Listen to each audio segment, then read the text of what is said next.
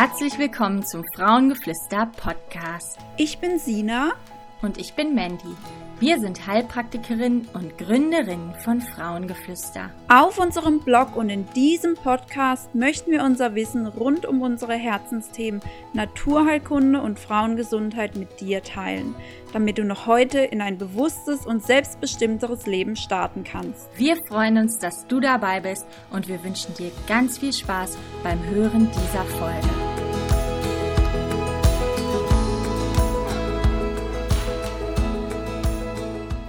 Hallo, hier ist Mona aus dem Frauengeflüster-Team und ich bin heute wieder mal nicht alleine, sondern habe mir heute auch wieder jemanden eingeladen, nämlich die Jenny, bekannt als Jen Veda. Hallo, liebe Jenny. Hallo, liebe Mona. Danke, dass ich da sein darf. Danke, dass du unser Gast bist. Jenny, du bist Ayurveda-Coachin und hast deinen Schwerpunkt aufgrund deiner eigenen Geschichte gesetzt. Erzähl uns doch einfach mal was zu dir und wie du zur Ayurveda gekommen bist. Genau, wie du ja schon gesagt hast, ähm, bin ich Ayurveda Gesundheits- und Ernährungscoach. Dazu gekommen bin ich aufgrund meiner Erkrankung Fibromyalgie. Ich habe halt einfach eine Alternative gesucht zu den ganzen Behandlungsmöglichkeiten, die es ja leider aus ähm, schulmedizinischer Sicht einfach nicht so wirklich gibt. Mhm. Und habe dann einfach ähm, für mich selbst einen Weg gefunden mit Ayurveda. Okay. Ähm, kannst du für unsere Zuhörerinnen noch mal ein bisschen erklären, was Fibrom Fibromyalgie eigentlich ist und wie sich das äußert, beziehungsweise wie sich es bei dir geäußert hat? Ja, natürlich. Also Fibromyalgie gilt als ähm, chronische Schmerzerkrankung. Die Ursachen sind nicht so ganz klar, also aus schulmedizinischer Sicht zumindest nicht. Und ähm, äußert sich vor allem durch verschiedene Schmerzen in verschiedensten Körperregionen. Dazu kommen auch Symptome wie Schwindel, Müdigkeit, migräneartige Kopfschmerzen. Also die ähm, Liste der Begleitsymptome ist tatsächlich ellenlang. Mhm. Gibt es jeden, der irgendwas hat davon. Bei mir war es vor allem auch die ähm, chronische Müdigkeit, natürlich die ähm, Schmerzen, die damit einhergegangen sind und auch Sehstörungen, Schwindel, ähm, trockene Schleimhäute, also eine ganze Palette. Magen-Darm-Beschwerden waren auch mit dabei. Mhm. Genau. Okay, also das klingt auf jeden Fall danach, als ob dein Leben schon stark beeinträchtigt gewesen wäre durch diese Erkrankung.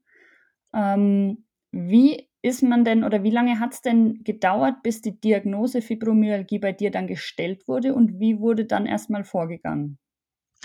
Also bei mir war es so, ich hole da mal ein bisschen weiter aus. Und zwar leide ich eigentlich immer schon unter chronischen Schmerzen, beziehungsweise litt ich schon immer unter chronischen Schmerzen. Ich war auch so ein Kind, das schon mit drei Jahren Migräneanfälle hatte, tatsächlich.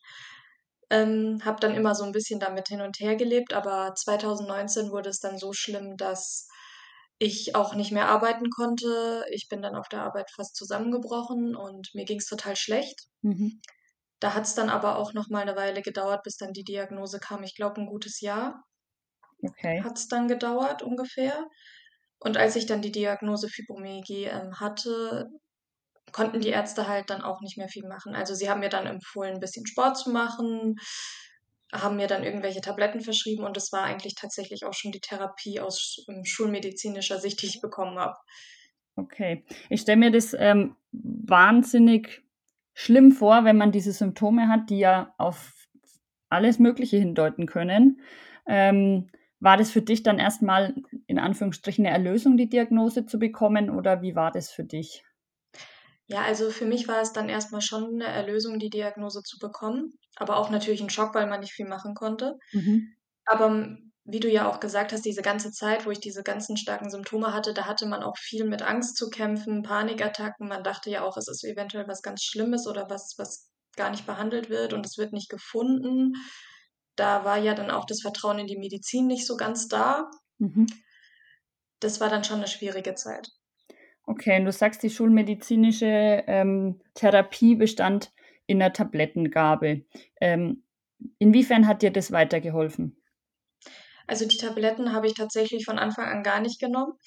Okay. muss ich zugeben, weil ich davon einfach nicht überzeugt war. Man muss sich das auch vorstellen, dass die Tabletten nicht für Fibromyalgie-Betroffene gedacht sind, sondern irgendwelche Tabletten, die dann als Nebenwirkung tatsächlich den Schmerz verringern sollen. Also meistens werden Antidepressiva gegeben, die das halt ähm, die Struktur ja im Gehirn verändern sollen, dass man den Schmerz nicht so wahrnimmt. Mhm. Aber die sind natürlich auch noch mit weiteren, ähm, die gehen ja mit weiteren Nebenwirkungen einher. Und ich wollte das einfach dann nicht. Okay.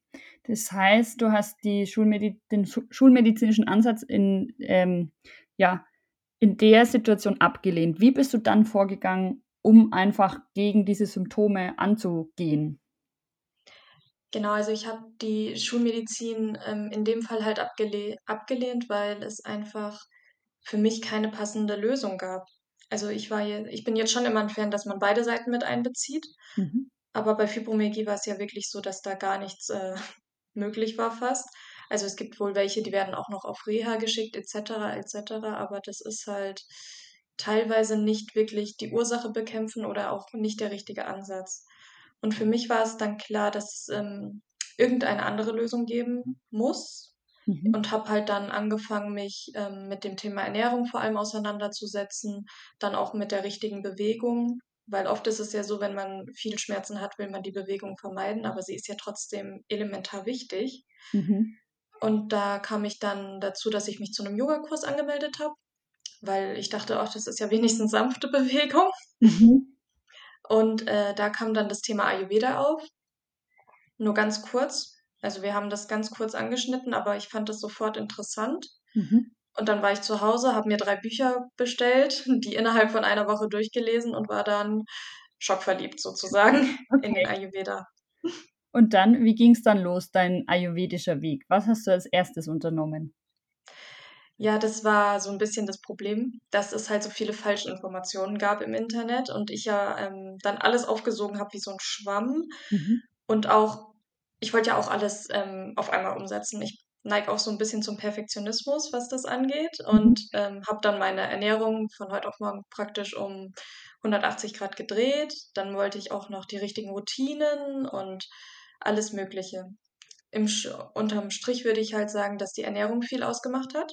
Mhm. Aber auch das, ähm, die Arbeit dann mit dem Mindset und die richtigen Routinen haben dann so richtig den Schlüssel gegeben, wirklich jetzt beschwerdefrei zu sein. Mit der Ernährung habe ich es dann geschafft, dass die Symptome weniger werden, auf jeden Fall. Mhm. Aber der große Schlüssel war dann halt auch diese Arbeit mit dem Mindset, mit den richtigen Routinen, das richtige Stressmanagement und halt dann auch den Perfektionismus wirklich runterfahren. Mhm.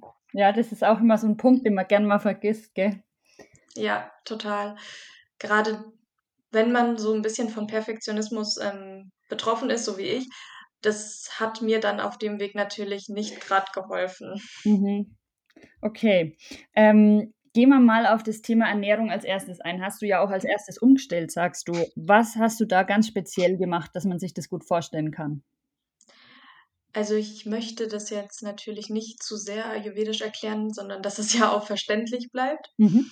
Also im Ayurveda gibt es ja sozusagen die Doshas, die Energien.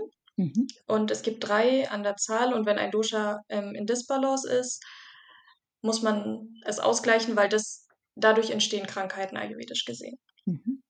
Und ähm, bei der Fibromyalgie ist das Vata-Dosha in Disbalance.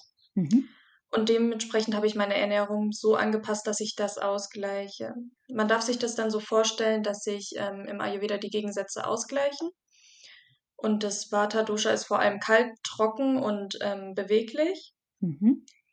Und dass meine Ernährung dann halt ähm, am Anfang vor allem warm, regelmäßig und ähm, sozusagen befeuchtend war. Leicht verdaulich. Das war so dann das Erste, was Kannst ich du, wirklich umgestellt habe. kannst du einfach ein Gericht Mhm. mal beispielhaft nennen, dass man sich das gut vorstellen kann, was so ein Mhm. warm befeuchtendes ähm, ja, Gericht sein könnte? Also der klassische, der äh, Klassiker ist äh, Porridge, Mhm. natürlich. Und aber auch sowas wie Suppen, Eintöpfe, alles, was halt auch schön soßig ist. Es gehen auch Nudeln. Da geht es tatsächlich um dieses warme und auch leicht befeuchtende. Das, das, das ist damit gemeint. Okay, gut. Und was ich auch am Anfang umgestellt habe, war, ähm, wie ich in den Tag gestartet bin. Und zwar, dass das Erste, was ich zu mir genommen habe, das ähm, heiße Wasser ist. Mhm.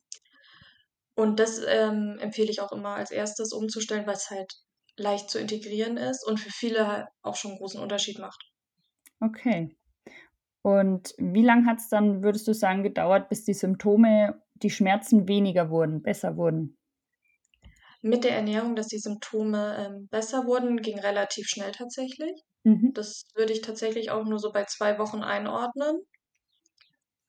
Das Bis sie ja dann tatsächlich weg waren, dann habe ich mir ja erst die anderen Bereiche angeschaut. Das hat natürlich dann schon noch mal deutlich länger gedauert. Ich würde schon sagen, so eins bis zwei Jahre, bis dann alles vollständig mal auch sich beruhigt hat, sage ich mal. Der Körper ist ja auch auf Dauerstrom gewesen. Mhm.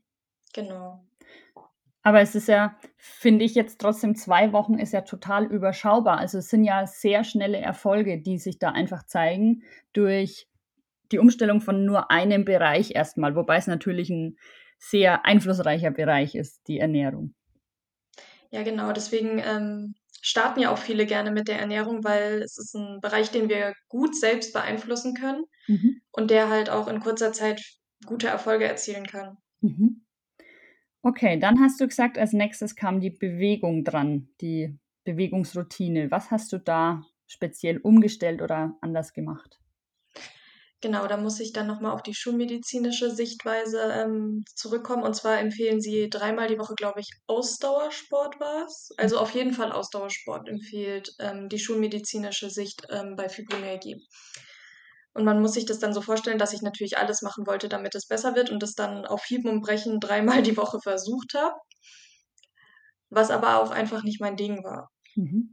Mit dem Ayurveda habe ich halt dann gelernt, dass ich wirklich die Bewegung mache, die mir Spaß macht und dass ich auch das Passende einfach mache. Ich zum Beispiel ähm, war immer gerne schwimmen.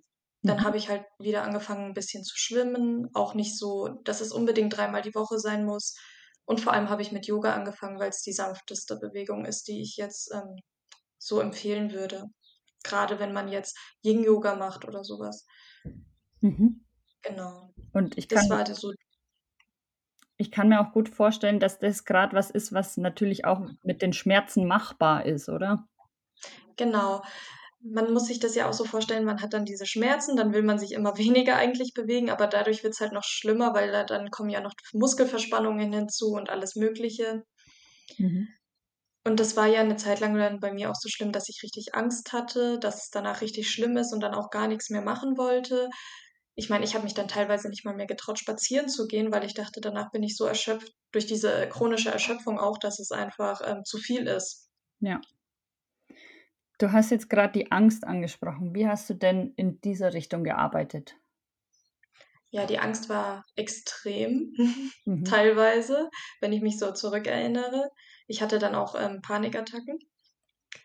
Ich habe vor allem auch durch die Ernährung ähm, gemerkt, dass das besser wurde. Mhm weil es, ähm, man reguliert ja, das Vata ist, darf man sich auch vorstellen im Ayurveda, das reguliert auch das Nervensystem. Und wenn man es beruhigt, beruhigt man auch sein Nervensystem durch die Nahrung. Okay. Das, das hat mir vor allem geholfen. Und dann habe ich halt nach Entspannungstechniken gesucht, die mir ähm, gefallen. Und ich habe halt dann angefangen zu meditieren. Mhm. Das ist jetzt nicht für jeden was, das muss man dann für sich selbst wieder herausfinden. Das mache ich auch in meinen Coachings so, weil viele denken dann, sie müssen unbedingt meditieren, aber es geht einfach nur darum, eine Entspannungstechnik zu finden, die für einen gut funktioniert. Mhm. Und vor allem Gefühle, auch die ähm, schlechten Gefühle zulassen und nicht verdrängen, weil die kommen ja dann sowieso wieder hoch. Mhm. Sondern das wirklich dann auch mal sein lassen und dann verschwindet es meistens schneller, als wenn man die ganze Zeit dagegen ankämpft. Mhm.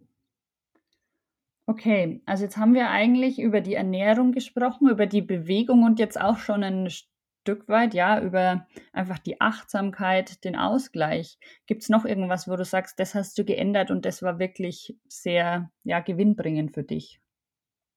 Also was vor allem wirklich gut war, war dieses Ablegen vom Perfektionismus oder dieses 180 Prozent jeden Tag zu geben. Mhm dadurch bin ich ja auch in diese ganze Situation noch mehr reingeschlittert.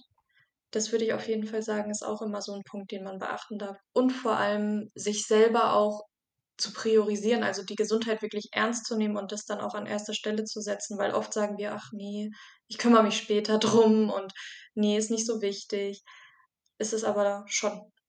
Weil es macht einen riesen Unterschied, ob ich mir Zeit für mich nehme, weil ich es gern tue, oder ob es dann irgendwann nur ein Pflichttermin ist, weil ich es dann doch machen muss, oder ob ich es einfach ganz weglasse. Ja. Okay, vielen Dank schon mal für den Einblick in deine eigene Geschichte. Wie würdest du denn beschreiben ähm, ein Coaching von dir? Also wenn jetzt jemand zu dir kommt mit den Beschwerden, die du mal hattest, wie gehst du von vorne bis zum Ende vor? Genau, also als allererstes starten wir dann mit einer Konstitutionsanalyse. Also wir schauen, wie die Doshas in einem so vorhanden sind. Mhm. Wobei das Vata-Dosha, wie gesagt, bei Fibromyalgie ja sowieso das Erhöhte ist, aber um schon mal so ein Grundkonzept zu haben, in welche Richtung wir dann wieder zurückarbeiten sollten. Dann starten wir auch tatsächlich mit der Ernährung. Mhm mit so ganz kleinen Schritten. Wie gesagt, dieses heiße Wasser, dass man so seine Regelmäßigkeit in die Nahrung reinbekommt und dass man ähm, nicht mehr so trocken ist, weil die Leute neigen oft dazu, bei Fibromyalgie komischerweise so trockenes Zeug zu essen, was es tatsächlich erhöht. Also ayurvedisch gesehen macht es das schlimmer. Mhm. Gerade sowas wie Cracker, Brötchen dauerhaft. Und da fange fang ich dann meistens an, dass es halt in den Alltag passt. So, es kommt ja immer drauf an, wo die Person auch steht. Wenn ich jetzt schon jemanden habe, der sich ein bisschen mit Ayurveda beschäftigt hat und auch schon ähm, so ein bisschen Regelmäßigkeit in seiner Nahrung hat, kann man dann schon einen Schritt weitergehen und sich die anderen Bereiche anschauen. Ansonsten starte ich tatsächlich eher erstmal mit der Ernährung, weil es die schnellsten Erfolge bringen kann. Mhm. Und die Leute dann auch ähm, ja man soll ja vermeiden, dass so eine Frustration aufkommt, weil manchmal dauert es ja, bis sich was verändert. Mhm. Und bei der Ernährung kommt die Frustration ja oft nicht auf, weil es ja doch schnellere Erfolge gibt. Ja. Und ich denke mal, oder verbessere mich, die Menschen nehmen es äh, wahrscheinlich auch sehr gut an, oder? Weil sie ja zu dir kommen, weil sie einfach einen Alternativweg suchen und deshalb ähm, kann ich mir vorstellen, dass auch die Ernährungsumstellung gut angenommen wird, oder? Ja, das stimmt. Viele haben ja auch Angst, dass sie ähm, komplett alles ähm, umstellen müssen und dann nie wieder irgendwas, äh, zum Beispiel Trockenes jetzt in dem Fall essen dürfen. Das ist ja aber nicht so. Ich versuche dann immer erstmal, dass es in den Alltag passt und dass man wirklich mit so Kleinigkeiten schafft, das große Ganze zu verändern, weil das ist auch meine Erfahrung, die Kleinigkeiten sind das, was das Große verändern kann. Mhm. Okay, also als erstes die Ernährung anpassen, Mhm. auch bei deinen Coaches und dann, wie geht's dann weiter? Da viele ja dann von der Ernährung schon, ähm, begeistert sind, sind die dann auch offener, sage ich mal, über ihr, ähm, Mindset zu reden oder auch, wenn man sich dann schon öfters getroffen hat und gerade über die Themen dann gesprochen hat, lernt man sich ja besser kennen oder kann man dann auch viel offener über Mindset-Probleme reden oder über die Vergangenheit, was da wirklich passiert ist. Und auch dann kommen ja dann auch Ängste, die man zusammen auflösen kann, Mhm. raus. Okay. Ich glaube, das ist dann so ein Prozess, der dann ins Rollen kommt. Da gibt es dann bei mir auch nicht so wirklich einen Plan, wie wir vorgehen. Das ist dann das kommt ganz auf die Person an. Mhm. Gibt's, ähm, 'ne Dauer, die du sagst, ungefähr wie lange du mit jemandem zusammenarbeitest, bis die Leute wirklich sagen: „Okay, jetzt geht's mir viel besser und ich gehe meinen Weg alleine weiter?“ Also, mir ist natürlich am liebsten, ähm, wenn man längerfristig zusammenarbeitet. Ich, ähm, finde drei Monate immer ein ganz gutes ähm, ganz gute Stellschraube. Mhm. Ich habe aber auch ein Angebot, was über acht Wochen geht, damit man auch schon erste Erfolge erzielt. Aber ich glaube, längerfristige Begleitung tatsächlich von drei bis sechs Monaten sind, ähm, einfach für sowas vernünftiger. Weil wir dürfen uns ja vorstellen, wir sind ja auch nicht von heute auf morgen krank geworden. Mhm. Und, ähm, wir dürfen auch nicht erwarten, dass etwas, was sich jahrelang aufgebaut hat, innerhalb von zwei Wochen verschwunden ist. Ja, absolut. Wie kann man denn jetzt mit dir zusammenarbeiten? Also, machst du eher Online-Coachings oder auch vor Ort oder beides? Also, ich mache beides. Grund ähm, also, im Moment ist es eher mehr online, dass man sich halt dann, ähm, per Zoom trifft. Aber aber wenn jemand aus meiner Nähe ist, kann er auch gerne persönlich zu mir kommen. Okay. Und wo ist deine Nähe? Genau, ich wohne in der Nähe von Würzburg. Markeidenfeld heißt der ähm, die Stadt, das Dorf, wie man es auch nennen will, ist so 'ne Mhm. Ministadt. Okay. Genau. Und da darf man dann auch gerne persönlich zu mir kommen. Ich finde es auch schön, wenn man sich dann auch mal persönlich trifft. Ja, ist halt einfach noch mal was anderes. Genau. Und der Ablauf ist halt dann so, dass wir, ähm, wie gesagt, am Anfang die Konstitutionsanalyse, dann kriegt man von mir schon mal ein paar Rezepte mit und dann trifft man sich so ungefähr alle zwei Wochen, damit man ja auch ein bisschen Zeit hat, das ähm, Gesagte erstmal umzusetzen, damit sich das ja auch alles setzen kann. Mhm. Und dann vereinbaren wir eigentlich immer, was man jetzt bis zum nächsten Termin versucht umzusetzen. Also meistens nur so drei Sachen. Ich finde drei immer ganz gut an, als Anzahl, was man ändern möchte, weil sonst wird es zu viel. Mhm. Und dann schaut man halt, wie es in den zwei Wochen aussieht, ob ähm, das was gebracht hat, wie es was gebracht hat, was sich verändert hat. Und dann entweder passt man es halt an oder man macht was Neues dazu, wenn es schon gut funktioniert. Mhm. Super. Okay, liebe Jenny, hast du jetzt noch ein paar, ich nenne es mal letzte Worte, die du den Hörern gerne mitgeben würdest? Ja, was ich gerne immer sage, ist, hol dir Unterstützung, weil ich weiß, wie es bei mir war, dass ich mich überall alleine durchkämpfen wollte und dadurch einfach noch mehr Zeit verschwendet habe. Also ich suche mir jetzt auch immer, egal in welchem Bereich, jemanden, der den Weg schon gegangen ist, der weiter ist als ich mhm. und lass mich unterstützen, weil das ist einfach so wertvoll und man spart so viel Zeit. Ja. Und ja, es ist einfach schön, nicht alles alleine machen zu müssen und dass man sich wirklich an die erste Stelle setzt. Man findet ja immer eine Ausrede, warum es nicht geht. Das ist wohl wahr. Vor allem, wenn man perfektionistisch ist, gell? Das ja. Das ist schon ein großer Grund, sich selbst einfach nicht an erste Stelle zu setzen. Ja, vielen Dank ähm, für deine Worte nochmal. Sucht euch Unterstützung, das kann ich teilen, weil, wie Jenny schon gesagt hat, man spart sich einfach sehr, sehr viel Zeit und ähm, zusammen ist es in der Regel leichter. Wenn euch das Interview jetzt gefallen hat, dann lasst gerne ein Like da. Wenn ihr noch Fragen habt, dann könnt ihr die auch einfach hier unter dem Podcast stellen und wir beantworten sie dann. Und ähm, genau, wenn ihr Kontakt mit Jenny aufnehmen wollt, dann schreiben wir euch da auch noch die Daten rein. Dann findet ihr sie ganz einfach im Netz oder auf Instagram. Vielen Dank, dass du heute da warst, Jenny. Und wir hören uns. Ich danke dir, dass ich da sein darf.